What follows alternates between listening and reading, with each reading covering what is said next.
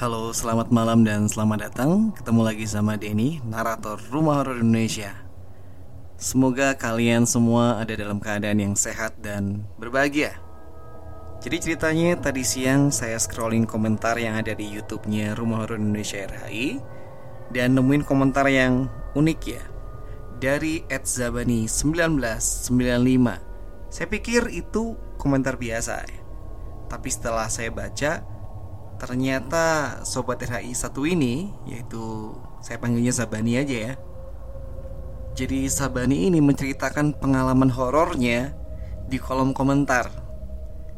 Biasanya kan Sobat RHI kalau ngirim horor ke denny.tristanto1104@gmail.com, dan biasanya langsung muncul notifnya kalau ada cerita baru gitu ya. Oleh karena itu saya minta maaf sekaligus berterima kasih kepada Zabani, karena baru 3 minggu kemudian saya sadar bahwa ada cerita semenarik ini di kolom komentar. Pastinya Sobat RHI sudah penasaran kan ceritanya seperti apa. Oleh karena itu kita mulai saja ceritanya. Inilah dia, orang ke-13 by Zabani1995.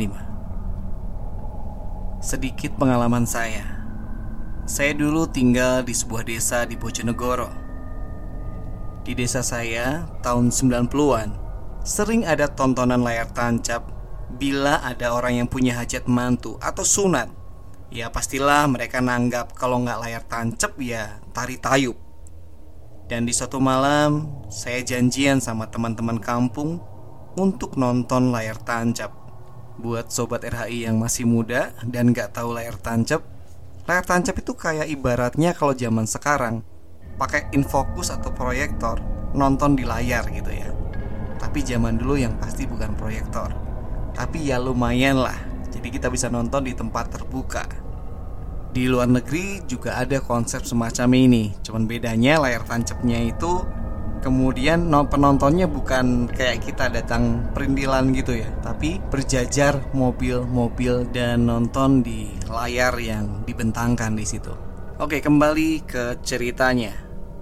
Jadi saya janjian sama teman-teman nonton layar tancap.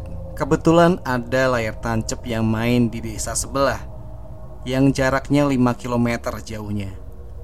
Pada saat itu belum banyak yang punya motor seperti sekarang. Jadi kita jalan kaki untuk menonton layar tancap tersebut. Saat itu kami sudah terkumpul 12 orang.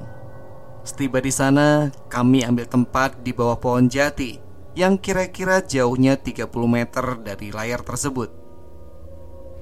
Kami sengaja nontonnya di pinggir, biar nggak terpisah. Jadi kalau pas pulang nanti nggak cari-carian. Sebab kalau nontonnya di tengah, banyak orang ngerubung, nanti ngegabung, susah nyarinya. Gak lama kemudian layar tancap dimulai sekitar pukul 22.00. Salah satu teman kami ini kami suruh untuk beli cemilan dan minuman. Karena dihitung jumlahnya 12 orang maksudnya, jadi sudah diwanti-wanti beli esnya 12 bungkus. Setelah teman ini datang, maka es tersebut diletakkan di tengah rombongan dan ambil sendiri-sendiri. Harusnya es tersebut pas ya untuk 12 orang. Tapi ternyata ada yang kurang satu, jadi satu belum kebagian. Dan saya ingat sekali, yang gak dapat es itu teman saya yang namanya Aris. Ya pastilah dia komplain karena gak kebagian es tersebut. Jadi saya berinisiatif menghitung jumlah orang yang ada di grup kita. Kemudian saya hitung jumlah orang yang ada. Pas 12 orang. Karena di situ hanya ada grup kami, maka kami menyalahkan si kawan yang beli minuman tersebut. Ya mungkin saja dia salah beli cuma 11 bungkus. Tapi teman saya yang beli ini ngotot. Tadi itu dia beli 12 bungkus. Dan dia hitung bungkusannya pada saat membeli es tersebut. Seketika ada kawan lain yang teriak. Dia mengusulkan agar kami mengembalikan minuman. Ya biar kami tahu siapa sebenarnya yang salah atau masalahnya itu di mana. Jadi bungkusan tersebut dikembalikan dan kami hitung ulang. Anehnya, Minumannya benar ada 12 bungkus, Cok. Kita masih penasaran, kok bisa Aris nggak dapat bungkusan tersebut.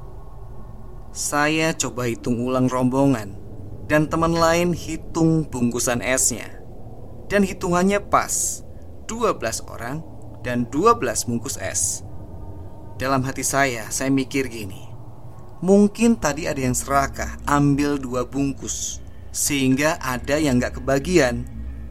Makanya saya membagi sendiri ke teman-teman agar tidak ada yang curang. Ketika saya membagi minuman tersebut, kembali terjadi keanehan. Sekarang saya yang malah gak kebagian. Harusnya kan minuman tersebut sisa 1 buat saya dikresek. Masa sih kok selisih lagi? Saya coba hitung dalam hati jumlah orang dalam grup saya. Tapi kok ya pas, 12 orang termasuk saya. Oke lah, dalam hati saya mikir lagi, mungkin anak-anak memang salah menghitung bungkusan tersebut.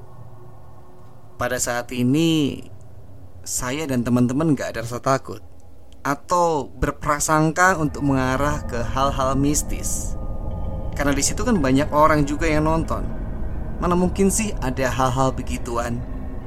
Sampai akhirnya ketika kami selesai nonton dan pulang sekitar 2 dini hari, rombongan kami berjalan kaki pulangnya.